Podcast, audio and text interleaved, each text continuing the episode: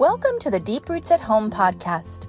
For those of you new here, the Deep Roots at Home website was founded by Jackie in 2011. As a retired RN, longtime homeschooler, past Lyme sufferer with a love of preventative natural medicinals, Jackie has encouraged women for years now. Our desire is to spread truth and important information during these recent deceptive times, as well as the practicals of homemaking and all things beautiful.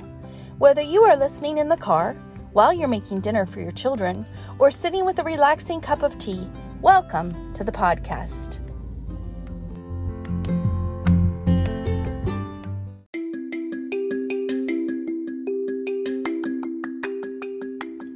Episode, we are going to be talking with Mark Sloan, independent health researcher, author of five books, including The Cancer Industry, and EndAllDisease.com is his website. In this episode, we're going to hear Mark's story of how he lost his mom to cancer as a young boy, which then led him on a journey to become an expert in all things cancer. You will be surprised as we talk about what cancer really is and what it is not. Listen and be encouraged.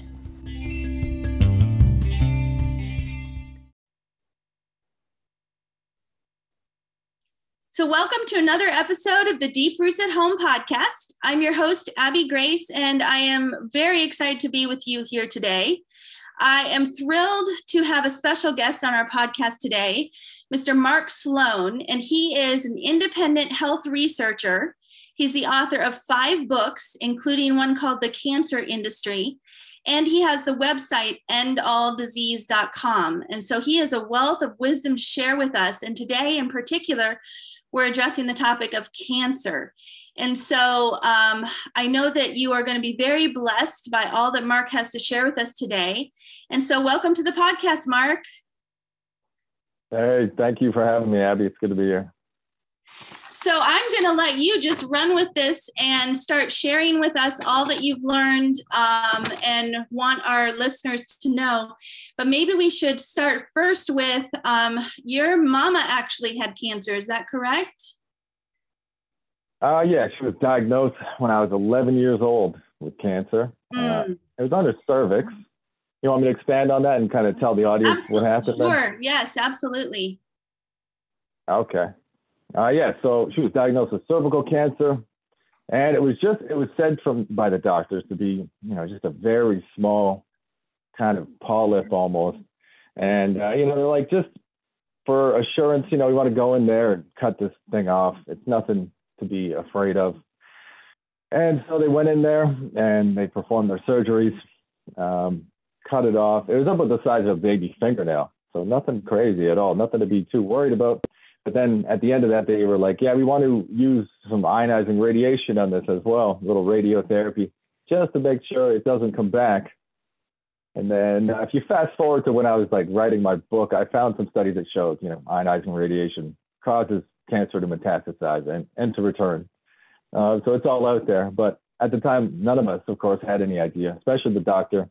I think he probably believed that that ionizing radiation would do good, just like he said. But six months later, at a checkup, uh, the doctor found that the cancer had metastasized to her hip, and they found more in there and other places as well.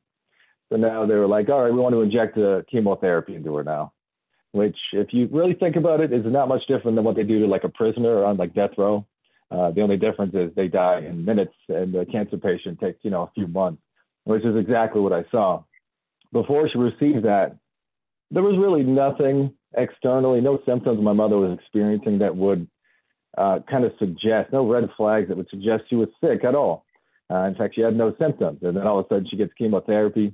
Uh, one of the first things that happened almost immediately, other than like the tremendous incessant pain that never went away, um, was her legs swelled up uh, to like twice, two or three times their size. So walking immediately was an immediate side effect of the chemotherapy or inability to walk rather. So from that point on, I saw my mother in a wheelchair, which was messed up because my father, you know, he sought out oncologists specifically like the, he wanted to find the best in Canada.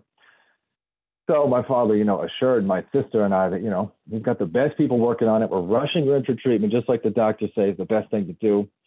And so, you know, I, I really did expect of recovery. But then all of a sudden she gets this so-called advanced treatment, and now she can't walk, and now she's crying at night. And when I'm trying to sleep, and I can hear her downstairs, Aww. just crying like she's being tortured.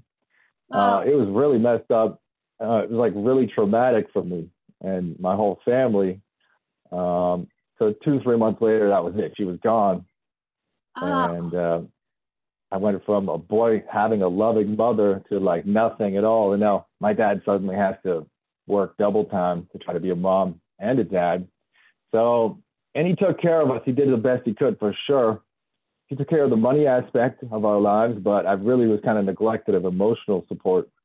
So as I look for a wife now, I'm actually that's definitely one of my things. Like I need a lot of affection is what I, I tell them now, and make sure that they can provide that. You know, so uh, not to get too off track with that. That's kind of how it all went down. And then after the trauma of all that kind of wore off, like 15 years later, when I was around 28 years old, um, I kind of like started asking questions. I'm like, the question I think that was on everyone's mind that people were just kind of too afraid to ask was like, was it the the cancer that killed my mother, like the doctor said, or was it the chemotherapy? Because just like I said, there was no indication that she was really sick before she got that, and all of a sudden she started dying, and that was just really, really clear. And so that was kind of the question that made me realize, and I started to gain confidence enough to write a book or to commit to writing a book. I knew I would either write that book or I would die trying. And three years of obsessive research later, I wrote that book, and it turned out to be actually two books, the first of which is called The Cancer Industry. So that was my effort in answering the question, you know, was it the treatments or was it cancer? Uh, we've been using surgery, chemotherapy, and radiotherapy for a long, long time. What are the results? These things have been studied. What happens when people get them? Are, are their lives prolonged or are they shortened? And if they are prolonged, we should keep using them. But I was like, if they're not, if what I suspect from what I saw with my own eyes and my whole family saw with their own eyes, and most people who've seen somebody go through this have seen with their own eyes, even though they're told the opposite. If it's true, then I'm going to find out. I want to find out once and for all. We need to figure this out because I want to solve this disease. I want to make sure I want to make sure no children, no child has to go through what I did because it was horrible. And I would I'll take death in order to prevent that from happening because I don't want anyone to feel that way. So I'll do the work. Lots of people while I was writing it are like, oh, careful, you know, this industry makes a lot of money as like saying like, oh, they're going to come after you. Well, that's fine. It's worth it. This is worth living for and it's worth dying for. My mother gave me a purpose. And so here I am today to talk about it. Absolutely. And basically, when it comes to the cancer industry, it's been known for over 50 years that these treatments kill people faster than they would have died without anything at all, any treatment at all. So if someone's diagnosed with cancer and they do nothing, they will live up to four times longer and feel better than if they get submit to these treatments. And that's wow. according to the work of Dr. Hardin B. Jones. So there it is. And don't don't take my word for it though. Please read the book. I, I give them out to people all the time because it's not about the money. I just want people to look at this and then they can think for themselves only when they see that data though. And for the first time ever, it's been brought together into one volume and made simple. Wow. Wow. So what I just I feel for that that young boy. I mean, what you went through, like you said, no one should have to go through something like that, especially when your mom was seemingly healthy beforehand. I think, though, there's so much fear that is put into the you hear that c word and the doctors you trust the doctors and there's so much fear that comes along with that that you just i think um even if you i know for myself even if you feel like you have a natural background or you you have um, it's like that goes out the window with the fear that comes along with that diagnosis so you have yeah, absolutely you've stated that cancer is not what you think it is so what do you believe cancer is well, that was the subject of my second book. So once I figured out that these treatments are no good, I'm like, okay, we need some uh, rational replacements. Uh, let's use up. Let's stop killing ourselves. Let's stop acting like lemmings and walking off a cliff. In order to do that, though, what do we need? We need to figure out what cancer actually is. What is this thing called cancer? And then we can figure out from there what's the most efficient way to reverse the issue. That is the subject of my book, Cancer: The Metabolic Disease Unraveled, that I published after that, and it includes over 4,500 scientific and clinical references, by the way. So it's entirely everything that's said in there comes directly from the scientific research itself, and has been observed and tested and often repeated many, many times. Um, so that's the method that we need to follow if we are to find the truth, which is why I did it that way. Um, but as far as what cancer is, I like to start with what it's not. And what we're kind of told that it is, but it's implicitly, it's not like directly, is that when someone's diagnosed with cancer, you have to, there's something inside them that must be killed, or that thing is going to kill the person. Right. This is what's implied by the use of, you know, knives, poison injections, and the use of ionizing radiation. The same stuff that comes off like a nuclear bomb used in war to kill people. Um, that's how they use it because if there's some kind of creature inside, then you have to kill that thing, and then it makes sense. But when you look at the research and the history of people, great scientists out there who have been hot on the trail for over 150 years looking at this, trying to figure out what, what cancer is, and it's been solved, by the way, over 100 years ago, but it's just been ignored because it's in, it's not profitable. I would say that's the main reason why. Um, but it's all out there. And I, I, like to begin with the work of Dr. Rudolf Virchow. He was a German physician and he worked with cancer patients his entire career. And this was uh, in the 18, mid 1800s. And around the early 1860s, he published a theory, a hypothesis on what cancer is because of what he saw. It was based on what he saw his entire career, repeatedly in different patients. And he found that almost universally, patients who uh, ended up growing a tumor inside their body had one similar thing in common, and that was that they had a chronic unhealing wound in their body. So if somebody injures themselves, um, breaks their leg, for example, and then it never quite heals, they always kind of have some symptoms that linger on because the, the healing was incomplete. That is the prime area where a tumor, it's a prime candidate location for a tumor to grow. And so that was what he published as his hypothesis. And that kind of has been carried on since then, that thread of research. Um, Dr. Otto Warburg, many of your listeners may be familiar with. Uh, he was a German physician. He won the Nobel Prize twice. And he did some amazing, amazing work. Even in the room, like among other Nobel laureates, this guy stood out as one of the giants. He was highly respected. Except for his work on the metabolism of tumors, he his peers almost dismissed it as like a kind of a crazy idea from this genius of a scientist. Uh, but then here we are, like just within the past 10 years, there's all sorts of scientists uh, publishing studies saying, you know, Warburg was right after all. And that was in like the 30s. So how long does it take, you know, for truth to make its way around the world? It's like a lie could make its way around the world before truth can even get its boots on here. It takes a long time for discoveries to make their way into the mainstream, but and actually they may never, but they are there in the published science. Uh, scientists from all different countries, many countries are saying Otto Warburg was right. And what did he find? What did he discover? He was looking at tumors and the individual cells within the tumor to find out what was going on in those cells. And just like Virchow found that the tumor itself was the result of a chronic wound, um, the individual cells within the tumor were injured cells themselves. So this was a big step forward that kind of dovetails nicely from that previous research. So the tumor itself is an injury. The cells inside a tumor are injured cells, and oncologists today are taught to treat injuries with treatments that cause further injuries. That's the sum of their medical intelligence, and that's what who you're trusting if you're going to go and trust your doctor. They have no idea what cancer is, and it's not what they say it is. There's no alien cells that are trying to kill you there is simply a healing process at work that, for very specific reasons, which I go over in the book, uh, your body is unable to completely heal. So, if you want a rational approach to cancer, don't slaughter yourself or inject poison, but boost your body's ability to heal itself. And there are many ways you can do that. I've never heard that before.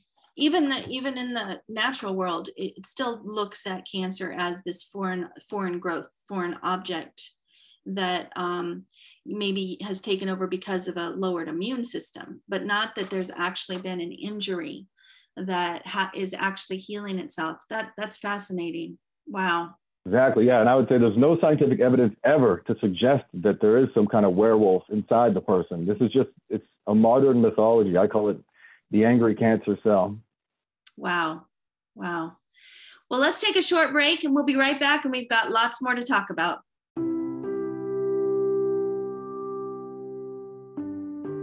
Comes to vaccines, most mothers and fathers want to know facts, not others' opinions. Jackie wished she had known more facts when she went in for her first well baby visit. Because Jackie strongly promotes parental choice, she felt led to write a short treatise with personal facts. This vaccination ebook is pretty concise to allow you, the parent, to read, research into the studies she shares, and come up with your own decisions. Jackie's sincere desire is that you and your children thrive, and so she presents to you the vaccination ebook free of charge. Simply go to deeprootsathome.com forward slash vital dash info dash ebook forward slash. That's deeprootsathome.com forward slash vital dash info dash ebook forward slash. All right, and we're back. And Mark, you touched on this a little bit um, when you mentioned the money making side of the cancer industry, but why are we not seeing a cancer cure? I mean, God has given us so many good things to heal. Um, we we're we're more scientifically advanced, so called, than we ever have been before.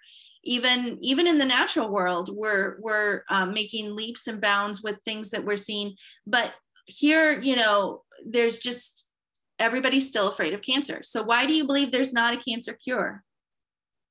Yeah, it's a good question, and that's one that I sought to answer in writing my the cancer industry book as well. And the reality is, since the war on cancer was declared in the early 1970s, it's been uh, over 50 years now, and they're still using the same treatments, and more people are dying and diagnosed with cancer than ever before. And this is after 500 billion dollars have been spent on research. So either the people researching wherever those funds are going are incompetent, or it's just it's conspiracy and they want to make money and they will just prevent us from having a cure because the money's coming in. Like any business, you know, you don't want that money to stop coming in. Once it gets rolling, this is kind of the, the problem here. It's like if it if it all began with the best intentions, um, once that money comes in, it can be hard to stop that train from rolling. You know, it just gets this momentum and kind of creates like this egregore, like life of itself that never wants to stop, even at the expense of many lives. That seems to be the issue. It's money. And when I wrote the book two years ago, um, at that time, the industry was making $126 billion a year. That's a lot of money. Would you put yourself out of business if giving people a cure meant uh, exactly that? Yeah. Most people wouldn't. I probably would. But uh, yeah, uh, obviously the people that make the money, the profiteers of the industry, uh, are continuing this this madness where people are just killing themselves every single day just for profit. And Yeah. Dr. Glenn Warner said that we have a situation where people are being murdered left and right just for the sake of monetary gain. And they are going after truth tellers for sure. Have you had had uh, threats against you? Uh, I'm still alive. Here we are. um, I'm like, I'm 37 now, so they say that's past middle age. So you know, I wake up. I'm thankful that Yeah. God gave me a life, but I'm also thankful that He made this life pretty short. You know what I mean? There's like this balance. So, um, Dr. Ryan Cole has shown that cancer rates are skyrocketing now after the jab. And we all know that, um, you know, the jab is being pushed on everybody, even little children. Why, why do you think this, the, um, the cancer rates are skyrocketing because of this? Uh, it's simple because more people are going to their doctor's offices and getting the tests for cancer. Ah, That's the one and only way to make cancer rates skyrocket because nobody can be diagnosed without getting the test. So they go for the jab. The doctor says, "Oh, we should get you a cancer test as well." And then naturally, you're going to have more people diagnosed, especially when the cancer treatment or the cancer diagnostic tests, uh, like the main one for men, the PSA test for prostate cancer, and mammography for women, uh, tend to massively overdiagnose people. People that aren't sick at all, that don't have cancer, uh, there's like a false positive rate on this that's very, very high to the tune of since mammography began in the 70s. Uh, I found a study that showed over a million women that didn't have cancer were told they did. And then they were treated with these treatments that cause harm. And the same thing goes for the PSA test, which was released in the early 90s. There have been over a million men diagnosed with prostate cancer that don't have it simply because the test is inaccurate and overdiagnoses people. So it's like even more horrifying when you realize that. So, okay, so piggyback on that, do you think the jab itself also can cause cancer? Sorry, one more time. So, uh, do you think the jab itself can can can Oh. cause cancer? I mean, That we probably sure. Don't have a lot of data yet because it's new. Exactly. Like, what is that thing? You know, um, I know with other like vaccines I've looked at, uh, like the flu one, for example, they tend to have a lot of toxic excipients like mercury, aluminum, formaldehyde, antifreeze, all these insane things that you would never want to put in your body. But I, when I looked at this one, at least on label, it had none of those excipients. Uh, that being said, when there was like when it was studied on animals, I think it was ferrets. Every single ferret that got to that jab died. Yeah. So that's not a good sign. You know, that's why I didn't get it. I'm not I'm not putting that in my body. Like I'll be the control group on this one. Yeah. So can it cause cancer? Maybe and probably. I have to lean in that direction, although I have no data to support that. So, knowing what you know, then, are what are some things that we can do, like proactively or supple- supplement wise, to mitigate the damage to the innate immune system and keep our bodies from, you know, these these wounds that you're saying are, you know, springboards to the cancer. Well, the, the primary thing, I mean, there are a lot of toxic insults in our environment, including like the 24 7 blanket of, you know, radio frequency radiation that we're exposed to. Um, there are many different things that can be causative or contribute, I guess, to the cancer, to the wound that the body cannot heal. But the question is, why can't the body heal? And it seems to be the toxic breakdown products of consuming the wrong fats in our diet are the primary thing inhibiting the healing. And if you take those out of the equation, and they're only the only way we can be exposed to these, the only way they get in our bodies if we eat them. So we got, have our hands on the steering wheel here. So if we stop eating these things and remove them from the equation, it's been shown in the research that the body will be able to heal that wound.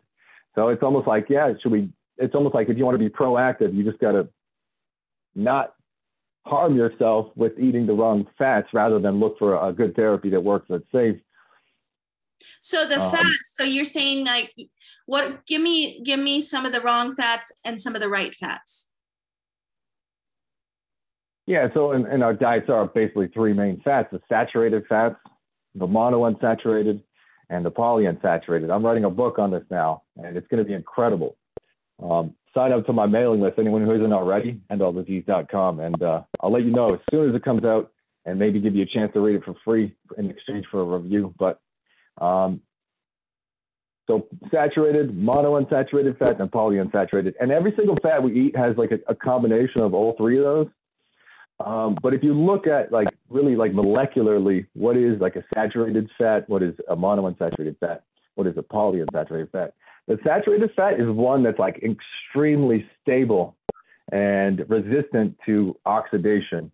And then as it becomes more saturated with the mono and even more saturated with the polys, um, it becomes very, very vulnerable and um, easily oxidized, basically. And what I mean by oxidized is reacts with oxygen. And so if you take a polyunsaturated fat, these are the ones that we're told are essential. And these are the ones that I'd say the only thing they're essential for is cancer formation. when they oxidize, they break down into very toxic metabolites. And so when you have an injury, if you have those metabolites in the area, those metabolites damage and poison the, both the immune system and the body's ability to heal that damage. And then it, they they trigger the release of more polyunsaturated fats in the area, which then oxidize, um, consuming oxygen, by the way, which is very important in the healing process.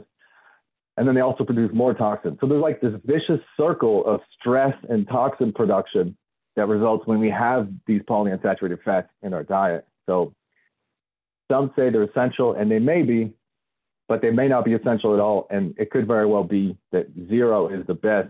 However, it's tricky to not eat them because they're so ubiquitous in our modern food supply.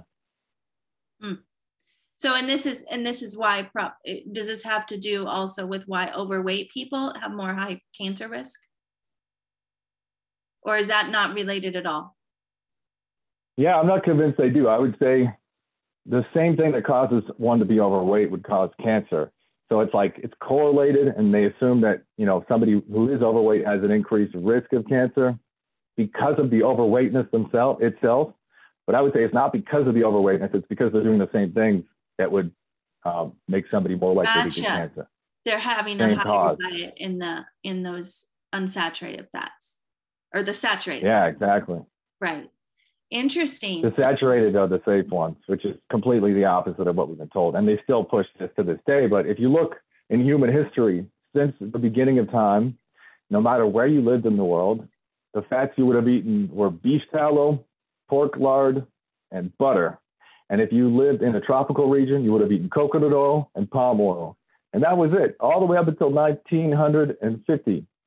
And actually the early 1900s, let's say. That's when they introduced Crisco vegetable oil, which is literally like cottonseed oil. It's like a, a waste product of the textile industry, and they started feeding it to us. And you can go to uh, to a hardware store to this day and buy paint varnish, so you could paint and protect a piece of wood that's made from these same seed oils. So the issue are uh, is of people eating nut and seed oils and they call it vegetable oil, but there's no vegetables in this stuff at all. They just do that so we think it's healthy. But basically, you know, people are eating paint varnish, which are high in these polyunsaturated fats, and the joke's kind of on us. Right. Where does avocado oil fit in that? Good or bad? Well, like all the other fats, avocado oil contains some saturated, some monounsaturated, and some polyunsaturated. Um, but and it is one of the better ones right? It's similar to in in its contents of polyunsaturated fats to like olive oil, similar to palm oil. I think olive oil is 10% polyunsaturated fats, palm oil the same. Um, avocado oil is around 14%. Oh, I see. And so the, the thing is, what happens when you eat that? And I would say it's still pretty high. For me, um, I love avocados, and I will eat them now and then. I would never tell anyone what to do, what to eat. I'm not in that business too many people out there saying that stuff. So for me, I will eat an avocado now and then on like a taco or something. Uh, you got to live. But I would also say that that 14%, if you eat a lot of it, it's not good. These are really toxic fats, no matter what their form. Um, and what happens when you eat them is they get preferentially stored in your body tissues because your body recognizes them as toxic. So it does the best thing it can do. It stores it away in your tissues. And this is where the problem lies in direct proportion to the tissue concentration of polyunsaturated fats, which tends to accumulate with age because as we steadily eat them, it accumulates. Um, these fats get released during stress, which can stress can be triggered from many different things. It's not just psychological. Simply not eating for like six, seven hours and running low on blood glucose, that will trigger stress. So it's very easy in, this, in today's world to trigger stress, which triggers the release of these polyunsaturated fats into your blood, and that's when they do their damage. And as we age, as life goes on, our energy levels decline and our tissues degenerate, and I would say in exact proportion to the concentration of these polyunsaturated fats in our tissues. It's unbelievably conclusive. There is so much evidence for this, and it's so incredible because it simplifies everything. Is that basically aging and disease are, are the same phenomenon caused mainly by the inhibition of our metabolism caused by consumption of polyunsaturated fat. Interesting. So you mentioned stress on the body. This makes me think of a couple of fad things that I'm wondering just this is kind of off topic, but kind of not, just shooting from the hip here. Um, in regards to cancer prevention, do you feel like um, the keto diet that's high in a lot of these fats, low in carbs, do you feel like that could be concerning um, in regards to your research? Yeah, it definitely can. Uh, and there are different ways to do it based on what I just mentioned about fats. Obviously, if you're not eating a lot of carbohydrates, which I think can be a problematic in and of itself, um, you're going to be eating a lot of fats instead in order to make up the calories, and that'll be like your energy source. Uh, so, what kind of fats is that person eating that's on the ketogenic diet? If they are, if they're eating like soybean oil, oh, like that's accelerated aging and death for sure. So, if I was to do the ketogenic diet and I wanted to make it as safe as possible, um, the best way to do that would be to eat, and this would be very difficult, um, only the highest saturated fats possible. So I would go for hydrogenated coconut oil. Coconut oil itself is the most saturated fat in all of nature. It's the safest fat, uh, but it still has 2% polyunsaturated fats. And hydrogenated coconut oil, that's what they use for like soap making because it's so stable and so dense. Um, they actually saturate those 2% polyunsaturated. So hydrogenated coconut oil, you can buy it from like soap supply companies. It's not soap, but it's uh, very, very stable coconut oil. That's what I use personally, and that would mean that you're not consuming any polyunsaturated fats. So that would be the safest way. If you're going to do the ketogenic diet, you can probably get away with that if that's what you use, or even regular coconut oil. But just keep in mind, you're still the PUFA you do consume that's getting stored directly in your tissues. So over time, it's going to make the situation much, much worse. Okay. And then the other thing that I thought about was when you said that it adds stress to go eight hours or more. What about the intermittent intermittent you know what I'm saying. intermittent fasting, fasting, right? Intermittent fasting, yeah. Does that add stress yeah, to your body or can that be actually healthful? I don't think there's any doubt about it. It does add stress because at some point your body's going to run out of glucose and hypoglycemia is an emergency where you could die. So the question is, what happens when your body runs out of glucose? Uh, like first, some some glucose is stored um, in your muscles and in your liver. So that's kind of your backup. But if your thyroid's not working, there's not going to be much stored in the form of glycogen in your muscles and liver. Um, so sometimes in as little as like 30 seconds or less, people can be under stress, and so that that's all gone. And so what happens? The body uh, initiates stress, the release of adrenaline, cortisol, and these trigger the breakdown of your fatty your fatty tissues as well as your muscles. So you're sacrificing your body here in order to produce glucose when you could just be eating glucose. Um, and that would switch off the stress. But that's what happens when you don't eat. And I think the best way to look at fasting is to understand what happens like at night when we sleep, because that's like ideally an eight to 10 hour period where we're not eating. And it's important to note that first thing in the morning, that is statistically the time of the most heart attacks. And that's because after not eating for that long, that's the point of the day with the peak amount of stress. And that's what causes the heart attacks. So that just that says a lot about fasting and what happens. It causes stress in the body. And there are some things that are good for it. Like nothing's completely black and white. Just like every food, everything else in life, every activity, there are good and bad. And as far as fasting goes, there are some good things, but by and large, overall, it is it moves your body in the direction of degeneration and disease and aging itself. Okay. Well, when we come back, I have some questions to talk to you about breast cancer and mammograms. So we'll be right back.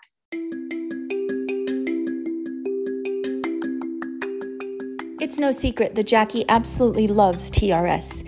Here is another fantastic testimony. Our three year old has been so much more affectionate and loving. She's autistic and has sensory issues, so her tendency has always been to go off by herself to play, and she would actively avoid social and physical contact. Being incredibly sensitive can be so isolating. I'm delighted to report that after six months of TRS, she's so much more sociable and affectionate. It's astounding. She initiates cuddles, welcomes kisses, hugs her big sister, likes hanging out with her little brother, asks grandma to pick her up, and makes sure she's in the company of family regardless of what she's doing. She wakes up every morning with a huge grin, ready to have fun and play. We are so grateful to see our little girl blossoming and joining the world, wanting connection and affection, making eye contact, and sharing laughter.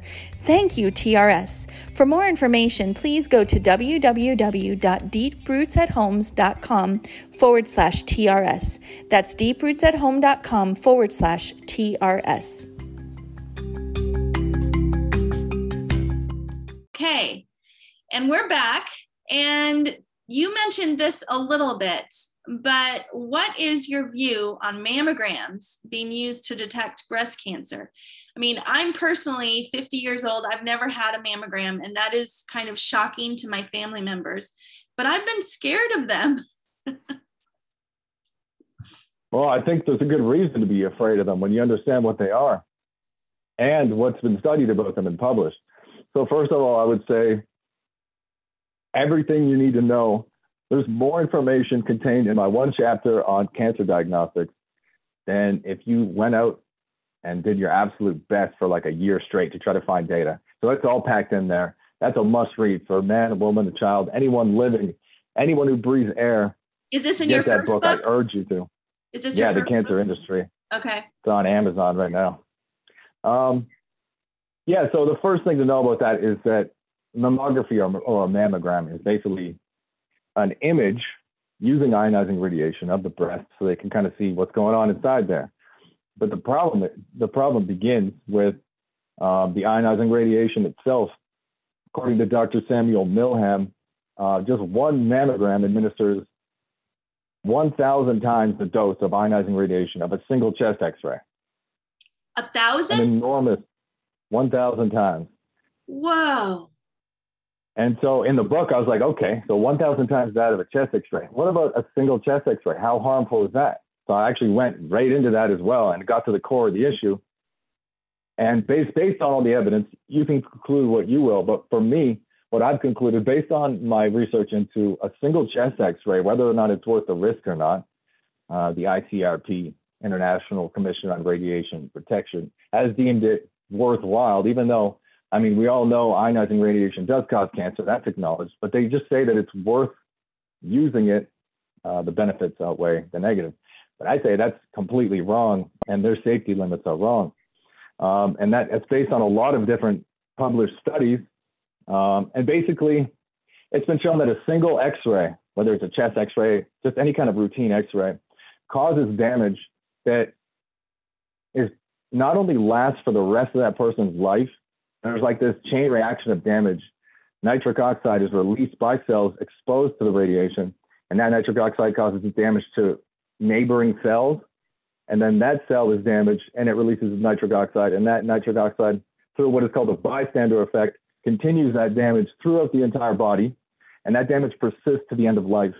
Uh, Carmel E. Mothersill and her team of scientists from McMaster University in Hamilton, Ontario, in Canada, she did this research where she irradiated uh, a rainbow trout and then overnight put it in a bucket with other rainbow trout that weren't irradiated. And this was a 0.5 gray dose, which is your standard X-ray. And in the morning, the next day, when they looked at the non-irradiated fish, they found that the damage from the irradiated fish was transferred through a chemical messenger in the water, which has since been deemed nitric oxide, which, by the way, many people think is good for them, uh, but it's a toxic free radical. And so that's from a, a single x-ray. So now multiply that by a thousand and now you have your mammogram. So you tell me, is that safe? Uh, the next step in a mammogram, or I guess before that, they clamp the breast down onto like an imaging plate. And I've heard that could be painful. Uh, there have been reports in the scientific literature. I've talked to some women who've gotten it as well. And they said, yeah, it was painful. Uh, so, and that's what study two, And when they, just from the clamping down of the breast onto the imaging plate, um, so forcefully, that has been shown that it can cause, if cancer is present, that can cause it to metastasize. So not only ionizing radiation itself can cause cancer to metastasize, and it comes in very high doses, but just putting the breast on the imaging plate can cause it to metastasize as well. So just every single thing about this is like an abomination. If I was a woman, I would never get a mammogram. Exactly. And actually, a lot of men these days are getting them too. So even as a man, I will never get one either. That's crazy. Crazy. So, are there safer methods then to be able to detect cancer without harm? I think I came across one called thermography, mm-hmm. which is a method to look at the breast. I think it uses near infrared radiation or just infrared. Uh, that would definitely be safer and uh, potentially more effective. But the thing is, just like we went back to, what are we looking for? What is this cancer thing, right? If it's a creature in there, then yeah, it's important to detect it. But the thing with these increased advancing of technologies where we're able to see into the body is you end up doctors end up seeing things which never would have caused a problem in the past that doctors in the past never would have seen. But now because they can see in the body, uh, they're like, what is this? You know, and even though this is not a problem, they have to say something. There's something strange happening here. So they tend to diagnose that as cancer when in reality, uh, it's nothing. It would never cause any problems at all for the person. So this is kind of the issue. You really want a doctor looking inside you when they're paid to uh, diagnose surgeries and pills and treatments which happen to kill people that's you, the question. So I have heard uh, before that we all have cancer in us. We all have cancer cells in us. Is do you believe that's the case with your research? Well, in my research, I really like to break it down to like a cellular level. I think that's the most important. The truth is always beautiful and simple, as Buckminster Fuller once said. And when you look at a cell, because basically we're just a collection of cells. Some have estimated, you know, 70 trillion cells. That's all we are with specified tasks like a bone cell or a skin cell, an organ cell, brain cell. They all have um, individual tasks and they've differentiated, basically, that's the word, into different cells that have different things that they need to do. But the reality is, regardless of what the cell is, that cell has certain requirements and it functions in certain ways. And each cell, I think minus red blood cells, they don't have um, mitochondria, could be wrong about that, but I think that's the one type of cell that doesn't. Uh, but the rest need to produce energy. They need energy. And that's where the energy of your body, ATP, they call it adenosine triphosphate. That's what powers every thought, every cell, every action, every flex of your muscle. Um, that's the most important thing when it comes to health. Um, and do we have cancer cells in our bodies? Uh, I would say yes, because cancer cell is just a, a damaged tissue, and our our cells and tissues are constantly, it seems, turning around and being replaced. So when a cell needs to be replaced, uh, the body has certain ways of doing that that will switch off the metabolism and it will give it the metabolism that is seen in a cancer cell, which is one that's producing lactic acid rather than CO2 and water and a high level of energy. That lactic acid is more like it's a fermentation process that produces very inefficient energy so yeah, you could probably look in anybody's body and find what is called a cancer cell. However, all the things doctors that, that doctors look for to diagnose cancer are indistinguishable from damaged tissue. So keep that in mind. Interesting. Wow. Well, I know that these are, this is going to be fascinating for our listeners. And um, I'm sure that it's just uh, going to be a blessing to a lot of people. Um, as we wrap it up here, why don't you, you've mentioned your, we, you have your, your books and you've mentioned a couple of them. Can you give me the names of all of them? And then our listeners can go looking for those? Yeah, absolutely. So if you go on Amazon, if you're interested, actually, if you're interested in reading the books, go to endalldisease.com slash books. They're all on that page. And okay. so the first one I wrote was The Cancer Industry. And that talks about my mother's story and the industry itself. And then Cancer, the Metabolic Disease Unraveled is the second book. And then once I realized cancer is a metabolic disease, potentially all diseases are, uh, then I was like, okay, so what are some therapies that affect the metabolism in a positive way that don't cause harm? And that was my next three books. So one on red light therapy, called Red Light Therapy Miracle Medicine, one on balneotherapy, which is bathing in carbonated, mineral rich water, like in a natural hot spring, which has been the primary method of treatment in all of history, all the way until after World War II, which may surprise a lot of people. And a lot of people didn't know about that, including myself, before writing the book. That one's called Bath Bombs and Balneotherapy. And then the most recent book is called The Ultimate Guide to Methylene Blue, which is a fascinating subject. This book is flying off shelves I've got two doctors in the U.S. who are now selling it to their patients in their, their doctor's offices, two MDs. Um, it is a number one bestseller on Amazon, and it just it's being translated now into Italian, into French, into Spanish, into Japanese, and Czechoslovakian. So get your hands on that book. If if I had to recommend three of those books, it'd be the two on cancer and the methylene blue if you had to choose. Fantastic. And we're going to have you back again for a whole nother podcast on that methylene blue. So I'm looking forward to that. Well, Mark, this has been wonderful, very informative. I know that um, it's going to bless a lot of people, and I just I know your time is valuable. So I want to thank you so much for uh, taking the time to talk with us today. Oh, it's been an honor, and uh, God bless everyone listening. you and your families. Thank you so much for tuning in. And before we go, I will mention that Jackie has several blog posts on cancer, different remedies, and even the most amazing personalized testing for cancer on the market that I will post in the show notes at the bottom of uh, the episode description.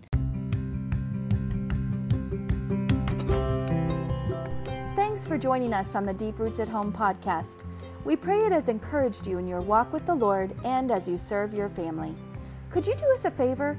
If this has blessed you, could you help us spread the word by liking and sharing this podcast with your friends? And don't forget, we have lots of great links in the show notes that go along with today's podcast. See you next time.